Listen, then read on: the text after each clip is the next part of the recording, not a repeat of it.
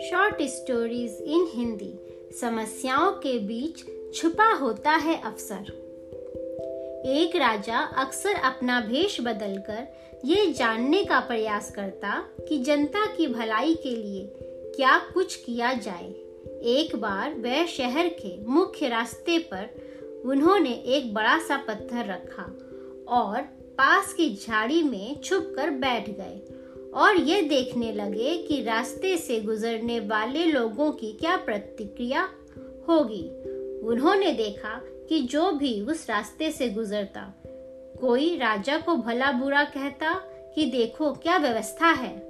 कुछ लोग उस व्यक्ति को कोस रहे थे, जिसने उस पत्थर को रास्ते के बीच में रख दिया था। और कुछ लोग तो आपस में बात करते हुए, ये कहते हुए भी नहीं हिचके कि यहाँ के गाँव के लोगों को ये पत्थर यहाँ से हटा देना चाहिए था, लेकिन उन्होंने नहीं हटाया। ये कैसे लोग हैं?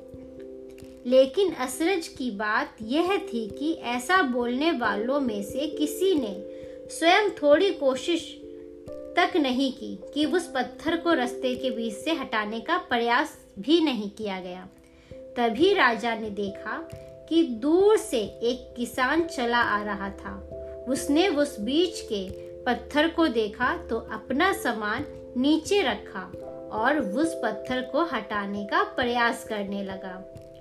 पत्थर थोड़ा भारी था, लेकिन उसकी कोशिश को देख आसपास के कुछ लोग दौड़कर किसान का हाथ बटाने लगे। थोड़ी ही देर में पत्थर बीच से हट गया और रास्ता बिल्कुल साफ़ हो गया।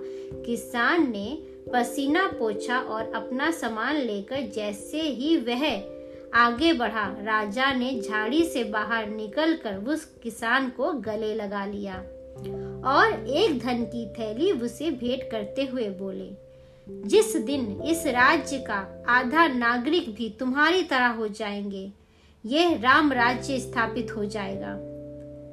भाव विभव होकर किसान धन लेकर अपने गाँव की ओर चल पड़ा।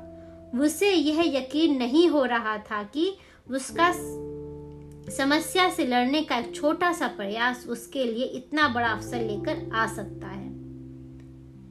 इस कहानी से हमें यह शिक्षा मिलती है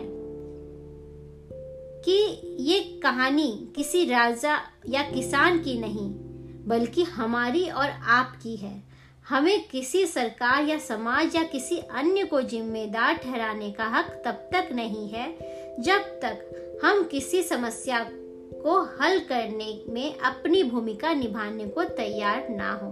क्या पता उस किसान की तरह हमें भी उस प्रयास का कोई पुरस्कार मिल जाए, क्योंकि हर समस्या एक अवसर ज़रूर लेकर आती है।